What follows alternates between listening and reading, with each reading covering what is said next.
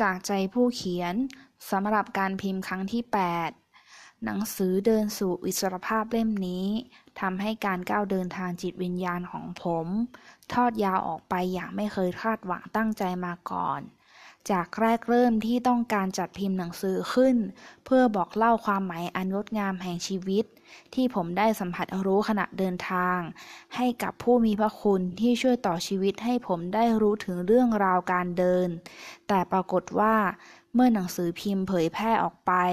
เรื่องราวการเดินทางของผมกลับได้รับความสนใจจากผู้อ่านเป็นจำนวนมาก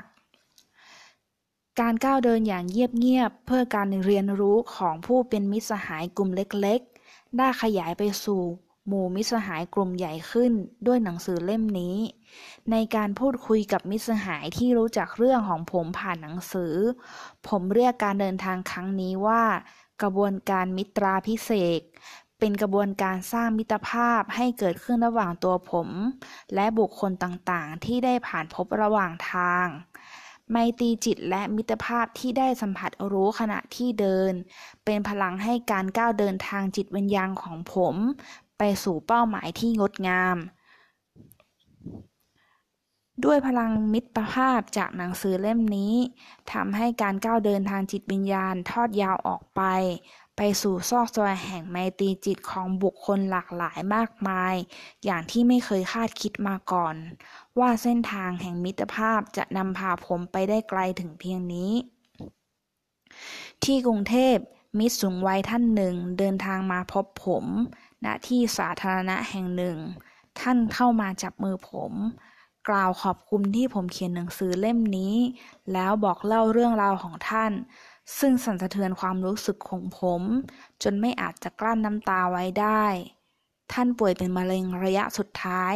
และไม่ได้เดินทางออกจากบ้านมาหลายเดือนแล้ว แต่วันนี้ท่านพยายามเดินทางมาพบผมเพื่อขอบคุณ ความติดตันในความรู้สึกทำให้ผมมิสามารถกล่าวห้อยคำใด ๆ ออกไปได้ ผมทำได้เพียงบีบมือท่านแน่น แล้วท่านก็กล่าวคำอำลาและจากไป ปล่อยผมไว้ท่ามกลางมิตรหนุ่มสาวที่ลายล้อยผมอยู่ ทุกครั้งที่ระลึกถึงมิตรผู้สูงวัยท่านนี้ ผมตระหนักได้ถึงความหมายที่ยิ่งใหญ่และงดงามแห่งมิตรภาพที่เกิดขึ้นในชั่วพริบตา การพบกันของเรารวดเร็วประดุดสายฟ้าที่ส่องประกายชั่วขณะสั้นๆ ท่ามกลางความมืดมิด แวบหนึ่งของสายฟ้าแม้จะสั้น แต่ก็ส่องสว่าง ทำให้มองเห็นสิ่งต่างๆ รอบตัวได้อย่างชัดเจน อีกมากมายหลายมิติแห่งมิตรภาพที่ได้สัมผัสรู้โดยมีหนังสือเล่มนี้เป็นสื่อกลาง ผมไม่สามารถนำเอาเรื่องราวแห่งมิตรภาพอันหลากหลายมาบอกเล่าไว้ณที่นี้ได้ แต่สิ่งที่พอจะทำได้คือ ขอเพิ่มเติมข้อความอันเป็นความรู้สึกของผม ในโอกาสที่หนังสือเดินสู่อิสรภาพ ได้รับการจัดพิมพ์เป็นครั้งที่ 8 การได้พบมิตรขณะที่ก้าวเดินไป 66 วันนั้น สุดแสนจะล้ำค่ามากแล้ว แต่การได้พบป่ามิตรผู้ได้อ่านหนังสือเล่มนี้ ก็มีคุณค่ามิยิ่งหย่อนกว่ากัน เรื่องราวอันหลากหลายที่ได้เรียนรู้จากมวลมิตร เป็นบทเรียนอันล้ำค่า ที่ทำให้การก้าวเดินทางจิตวิญญาณมีความหมายอันงดงามสุดจะพันนาทำให้ได้ตระหนักชัดว่า ไมตรีจิตและมิตรภาพช่างงดงามยิ่งนัก ชีวิตที่แสนเปราะบางเบาวิวนี้ พร้อมจะแตกสลายลอยลับไปได้ทุกเวลา แต่เพราะพลังแห่งไมตรีจิตและมิตรภาพ จึงทำให้ชีวิตนี้มีความหมายที่งดงาม วันที่ผมก้าวเดินออกจากบ้าน ผมมีความรู้สึกว่าชีวิตที่เปราะบางเบาวิวนี้จะแตกสลายลอยลับดับไปก็จะยอมรับ ด้วยความยินดี ด้วยจิตที่กำหนดวางไว้เช่นนี้ทำให้ทุกๆสิ่งผ่านพบที่ผ่านพบ ล้วนเป็นสิ่งที่สวยสดงดงาม เมื่อไมตรีจิตมิตรภาพก็มีอยู่ทุกแห่งทุกหน ไมตรีจิตและมิตรภาพนี้นี่เอง ที่จะทำให้โลกและชีวิตนี้สวยงาม ทุกบททุกตอนของเดินสู่อิสรภาพ คือเรื่องราวของไมตรีจิตและมิตรภาพ และเรื่องราวเหล่านี้ ทำให้ผมได้พบปะมิตรบนเส้นทางของการก้าวเดินทางจิตวิญญาณ การเดินทางของผู้เขียนได้ประสานกับการเดินทางของผู้อ่าน กลายมาเป็นการเดินทางร่วมกันเป็นเส้นทางเดียวกัน ที่เชียงใหม่ผมได้พบมิตรผู้อ่อนวัยเข้ามาพูดคุยและขอบคุณที่เรื่องราวในหนังสือ ที่ได้ช่วยหล่อเลี้ยงพลังใจของเธอ ในยามที่เธอต้องเผชิญกับมะเร็ง เธอกล่าวพร้อมกับถอดหมวกไหมพรมออกจากศีรษะ ร่างกายเธอดูสูบผอม ศีรษะมีเส้นผมเพียงประปราย แต่ประกายแห่งความสดใสเบิกบานปรากฏชัดอยู่ในดวงตาและบนใบหน้า ผมรู้สึกติดตันไม่ต่างไปจากที่เคยรู้สึกเมื่อพบกับมิตรสูงวัยที่กรุงเทพในครั้งนี้ ผมไม่ปล่อยให้โอกาสแห่งการเดินทางร่วมกันจบลงอย่างรวดเร็ว เราได้สนทนากันเรียนรู้จากกันและกันในเวลาต่อมาไมตรีจิตและมิตรภาพระหว่างเราทำให้การเดินทางแห่งชีวิตมีความหมายที่งดงาม ผมขอขอบคุณ มิตรสหายทุกท่านที่ได้ยกเรื่องราวมาบอกเล่าณที่นี้ และอีกมากมายที่ไม่ได้กล่าวถึง ทุกๆไมตรีจิตและมิตรภาพที่เกิดขึ้น โดยอาศัยหนังสือเดินสู่อิสรภาพเป็นสื่อกลาง เป็นเรื่องราวแห่งจังหวะการก้าวเดินทางจิตวิญญาณของเราที่เกิดร่วมกัน ในการก้าวเดินจากเชียงใหม่สู่เกาะสมุย ผมได้ประจักษ์แจ้งถึงความหมายของการทำน้ำหยดหนึ่ง จากดอยสูงของภาคเหนือ ให้ไป ให้เป็นหนึ่งเดียวกับท้องทะเลที่ภาคใต้ วันนี้เมื่อหนังสือเผยแพร่สู่ผู้อ่าน เรื่องราวของน้ำหยดหนึ่งได้ผสมกับน้ำหยดอื่นๆ จนกลายเป็นสายทานที่ไหลรวมกันเป็นสายทานแห่งมิตรภาพ ขอกล่าวย้ำอีกครั้งหนึ่งว่า เดินสู่อิสรภาพไม่ใช่ผลงานของผู้เขียนอันเป็นปัจเจกบุคคล หากแต่เป็นผลผลิตของไมตรีจิตนับร้อยร้อยดวง ที่มีพลังแห่งมิตรภาพอยู่ภายใน และด้วยไมตรีจิตมิตรภาพนั้นทำให้ชายชราผู้หนึ่ง มีพลังก้าวเดินไปบนเส้นทางทางแห่งจิตวิญญาณ ที่ทอดยาวไปสู่ซอกซอยแห่งจิตใจในมิติต่างๆ เรื่องราวที่ร้อยเรียงเป็นหนังสือชื่อเดินสู่อิสรภาพ จึงไม่ใช่เรื่องราวของใครคนใดคนหนึ่ง หากแต่เป็นเรื่องราวของเราที่ร่วมเดินทางสู่ความหมายอันงดงามแห่งการมีชีวิตอยู่ ชีวิตที่แสนเปราะบางและเบาหวิวนี้ มีความหมายที่แสนงดงามยิ่งนัก ขอทุกท่านได้โปรดเข้าให้ถึงความหมายที่แสนงดงามนั้น ไมตรีจิตและมิตรภาพ คือวิถีสู่ความหมายอันแสนงดงามนั้น บนวิถีแห่งไมตรีจิตและมิตรภาพทำให้ชีวิตที่แสนเปราะบางเบาวิวแต่ละชีวิต ประสานกันเป็นประกายระยิบระยับประดุดดังประกายพุที่แตกกระจายบนผืนฟ้า ส่องสว่างเจิดจ้า เป็นรูปลักษณ์ต่างๆ ที่สวยงาม พวกเราแต่ละคนคือกับคือประกายไฟดวงเล็กๆ ที่กระจัดกระจายอยู่บนท้องฟ้า ความงดงามมิได้เกิดจากประกายไฟดวงใดดวงหนึ่ง หากแต่เพราะมีประกายไฟดวงเล็กๆจำนวนมากมายส่องจลัดออกมาพร้อมๆกัน ในห้วงเวลาเดียวกัน ในพื้นที่ใกล้ชิดกัน ความหมายในการมีชีวิตอยู่ของพวกเรา เป็นเหมือนประกายไฟของพลุบนท้องฟ้า ที่จะงดงามได้ก็เป็นพุดวงเดียวกัน ประกายแห่งไมตรีจิตและมิตรภาพ คือประกายของความงดงามแห่งมวลมนุษยชาติทั้งมวล ด้วยไมตรีจิตและมิตรภาพ ประมวลเพ่งจันทร์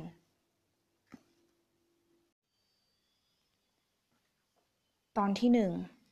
ปิดห้องเรียน ผมขอยุติการทำหน้าที่ครูในห้องเรียนเพียงเท่านี้ ต่อไปนี้ ขอเป็นเพียงแค่เพื่อนต่างวัยของพวกเราทุกๆคน เราจะก้าวออกจากห้องเรียนไปสู่โลกกว้าง เพื่อเรียนรู้ร่วมกัน นี่เป็นคำกล่าวปิดห้องเรียนในคาบเรียนสุดท้ายของภาคเรียนที่ 1 ปีการศึกษา 2548 ของผม เมื่อวันศุกร์ที่ 23 กันยายน 2548 ณ วิหารวัดฝายหิน มหาวิทยาลัยเชียงใหม่คาบเรียนสุดท้ายที่เกิดขึ้นจากความคิดของเหล่านักศึกษา ที่มาเรียนรู้ร่วมกันในกระบวนวิชาต่างๆ ทางด้านปรัชญา และพระพุทธศาสนา ทั้งในระดับปริญญาตรีและระดับปริญญาโท โดยปกติ คาบเรียนแต่ละคาบจะถูกกำหนดเวลา 90 นาที โดยมีพื้นที่ห้องเรียนซึ่งประกอบไปด้วยเก้าอี้นั่งประมาณ 40 ตัว แต่เมื่อนักศึกษาปรารถนาที่จะมีห้องเรียนที่จะไม่ถูกจำกัดด้วยเงื่อนไขของเวลาและพื้นที่ เราจึงแสวงหาที่เรียนใหม่ และที่สุดก็ได้วิหารของวัดฝายหินเป็นห้องเรียนในคาบสุดท้ายนี้9โมงเช้าเป็นเวลาเปิดห้องเรียน แต่เวลาปิดไม่ได้ถูกกำหนด วิหารของวัดฝายหินดูจะเล็กและแคบไป เมื่อมีนักศึกษามาร่วมเรียนรู้กันเป็นจำนวนมากนอกจากนักศึกษาที่ลงทะเบียนเรียนในกระบวนวิชาต่างๆ ในภาคการศึกษานี้ ก็ยังมีนักศึกษาที่ไม่ได้ลงทะเบียนเรียน ซึ่งมีทั้งอดีตนักศึกษา นักศึกษาที่ยังเรียนอยู่ และยังมีบุคคลทั่วไปที่เคยสนใจมาร่วมฟังบรรยายที่ผ่านๆมา แต่ที่ดูแปลกตาก็คือ นักศึกษารุ่นเยาว์ที่ยังเป็นนักเรียนอยู่ในระดับมัธยม เท่าที่ทราบจากการสอบถาม ทุกๆคนมีเหตุผลในการมาร่วมกิจกรรมครั้งนี้คล้ายๆกัน คือปรารถนาจะร่วมเรียนรู้ในคาบเรียนสุดท้ายแห่งชีวิตครูของผม ได้ทำหน้าที่ครูในห้องเรียนเป็นครั้งสุดท้าย ด้วยการกล่าวสรุปบทเรียนของวิชาด้านปรัชญา และพระพุทธศาสนาทีละส่วน โดยกล่าวสรุปบทเรียนของวิชาปรัชญาสำหรับนักศึกษาปรัชญาก่อน ซึ่งมีเนื้อหาโดยย่อดังนี้ วิชาปรัชญาเป็นวิชาที่ว่าด้วยความคิดเชิงเหตุผล ที่เริ่มต้นจากความสงสัยในคู่ของความขัดแย้งกัน คือความจริงคู่กับความไม่จริง ความรู้คู่กับความไม่รู้ ความดีคู่กับความชั่ว ความงามคู่กับความไม่งาม วิชาปรัชญาทำหน้าที่สร้างขบวนการคุ้นคิดพิจารณา วิเคราะห์ วิจารณ์ และประเมินค่าความคิดต่างๆ ที่มนุษย์เพียรพยายามจะอธิบายว่า อะไรคือความจริง ความรู้ ความดี และความงาม ในฐานะครูสอนปรัชญา ผมได้เพียรพยายามหาวิธีกระตุ้น เร่งเร้าให้สิทธิ์ของผมคุ้นคิดด้วยเหตุผล เพื่อแยกความเท็จออกมาจากเสียจากความจริง แยกความไม่รู้ออกมาจากเสียความรู้ แยกความชั่วออกมาจากเสียความดี และแยกความไม่งามออกมาจากเสียความงาม ทั้งนี้ก็ด้วยความคาดหวังว่า เมื่อขจัดสิ่งตรงกันข้ามออกไปแล้ว ก็จะมองเห็นความจริง ความรู้ ความดี ความงาม กระจ่างชัด เป็นนักปรัชญาที่สามารถบอกกล่าวแก่ผู้อื่นได้ว่า อะไรจริง อะไรเท็จ อะไรเป็นความรู้ อะไรเป็นความหลง อะไรเป็นความดี อะไรเป็นความชั่ว อะไรเป็นความงาม และอะไรเป็นความอัปลักษณ์ บทบาทและหน้าที่ของปรัชญาอยู่ที่การชี้นำกำกับความหมายของความจริง ความรู้ ความดี และความงามให้แก่สังคม ที่สังคมในวันนี้ไม่เหมือนกับสังคมในอดีต เป็นเพราะความหมายของความจริง ความรู้ ความดี และความงามแตกต่างไปจากอดีต การเปลี่ยนแปลงความหมายของความจริง ความรู้ ความดี ความงาม จึงเท่ากับการเปลี่ยนแปลงความหมายของชีวิต สังคม โลก จักรวาล ทั้งหมดทั้งสิ้น ขอให้นักศึกษาวิชาปรัชญาทุกคนจงตระหนักเถิดว่า หน้าที่ในการสร้างความหมายและคุณค่าของความจริง ความรู้ ความดี ความงาม เป็นหน้าที่ของพวกเราทุกคน คนที่จะต้องคุ้นคิดถึง คนที่จะต้องคุ้นคิดเลือกสรรหาความหมายของความจริง ความรู้ ความดี และความงามแห่งชีวิตของเราเอง เมื่อใดที่ความหมายของชีวิตเราเปลี่ยนไป ความหมายของสังคม ของโลก ของสรรพสิ่งก็เปลี่ยนตามไปด้วยสำหรับตัวผมเองเมื่อมาถึงวันนี้ วันที่กำลังจะเลิกสอนปรัชญาแล้ว พลังของความคิดเชิงเหตุผลของผม ค่อนอ่อนค่อนข้างอ่อนล้าเต็มที่แล้ว จนวันนี้ผมเกือบไม่ได้สร้างความหมายใด ๆ ด้วยพลังแห่งเหตุผลอีกแล้ว และคงเป็นเพราะสาเหตุนี้ละกะมัง ที่ผมควรยุติการสอนปรัชญาได้แล้ว ในความสำนึกรู้ของผมในขณะนี้ ความจริงกับความไม่จริงแยกออกจากกันไม่ได้ ความรู้กับความไม่รู้ก็เป็นอันหนึ่งอันเดียวกัน ความดีกับความชั่วก็ประสานเป็นเนื้อเดียวกัน ความงามกับความอัปลักษณ์ ก็เป็นสภาวะเดียวกัน จนไม่มีพลังอำนาจใด ๆ จะมาภาคสองสภาวะนี้ออกจากกันได้ ความจริง ความรู้ ความดี ความงาม มีความหมายปรากฏอยู่เพียงแค่ขณะจิตคิดช่วงขณะนั้น หันหน้าไปดูเพื่อนที่นั่งติดกันแล้วจ้องมองตาเขาสิ เห็นอะไร เห็นรอยยิ้ม เขายิ้มให้คุณก่อน หรือคุณยิ้มให้เขาก่อน ไม่รู้ ไม่สำคัญหรอกว่าใครยิ้มก่อน แต่สิ่งที่สำคัญที่สุดคือ ทุกคนเลือกที่จะยิ้มหรือไม่ยิ้มให้ผู้อื่นก็ได้ แล้วความหมายอันยิ่งใหญ่แห่งความจริง ความรู้ ความดี ความงาม ก็เริ่มต้นขึ้นที่การคิดเลือกจะยิ้มหรือไม่ยิ้ม เมื่อตะกี้คุณไม่ได้คิดอะไรมากเลยใช่ไหม เพียงแค่คุณรู้สึกว่าผู้ที่นั่งติดกันคือเพื่อน แล้วก็ยิ้มให้เขาโดยไม่ต้องคิด คุณรู้สึกว่าเขาเป็นเพื่อน คุณจึงยิ้ม ผมอยากบอกพวกเราทุกคนในที่นี้ว่า ความรู้สึก นี้มีความสำคัญไม่น้อยไปกว่าเหตุผลขณะนี้ ผมรู้สึกว่าพวกเราทุกคนล้วนเป็นความจริง ความดี ความงาม ที่ผมสามารถสัมผัสรู้ได้ โดยไม่ต้องใช้ความคิดที่มีเหตุผลซับซ้อนอะไรเลย และใครๆก็สามารถรู้สึกอย่างนี้ได้ โดยที่ไม่จำเป็นต้องเป็นครูสอนปรัชญาอย่างผม และได้กล่าวกับนักศึกษาที่เรียนวิชาดด้านทางพระพุทธศาสนา โดยมีใจความสำคัญว่า ที่ผ่านมาผมใช้สมองเรียนรู้พุทธศาสตร์จนจดจำอะไรต่างๆ ที่เกี่ยวกับพุทธศาสนาไว้ได้มากจนเกินไป แต่ใช้ใจเรียนรู้พระพุทธศาสนาน้อยไป การเรียนพุทธศาสนาของผมเป็นเหมือนการเรียนภาษาอังกฤษ ที่ผมเรียนภาษาอังกฤษโดยใช้ความจำจำไวยากรณ์ภาษาอังกฤษจำศัพท์อังกฤษ ไว้มากมาย แต่ก็ไม่ได้สามารถจะพูดภาษาอังกฤษได้ดีได้ เพราะเวลาจะพูดแต่ละครั้ง ต้องคิดถึงศัพท์ที่จดจำไว้ ต้องคิดปรุงแต่งประโยคที่จะพูด ที่สุดก็มากเสียจนพูดไม่ออก พูดไม่คล่อง ไม่เหมือนภาษาไทย ที่ไม่ต้องคิดไม่ต้องจดจำอะไรมาก อยากจะพูดอะไรก็พูดออกไป ไม่ต้องคิดถึงไวยากรณ์ไม่ต้องคิดถึงว่าจะใช้ศัพท์ใช้คำอะไรดี ความรู้ทางพระพุทธศาสนาของผม เป็นเหมือนความรู้ภาษาอังกฤษที่จดจำไว้ได้มาก แต่คันจะปฏิบัติตามที่จำไว้กับยุ่งยากเสียจนไม่สามารถจะปฏิบัติได้ รู้อยู่ว่าการรักผู้อื่นเป็นความดี เป็นวิถีแห่งพุทธ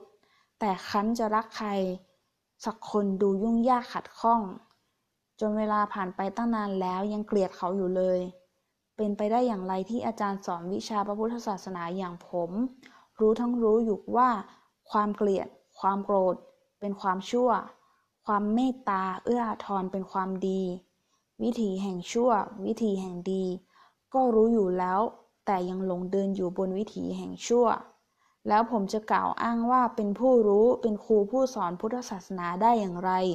จึงขอยุติการสอนพุทธศาสนาเพียงแค่นี้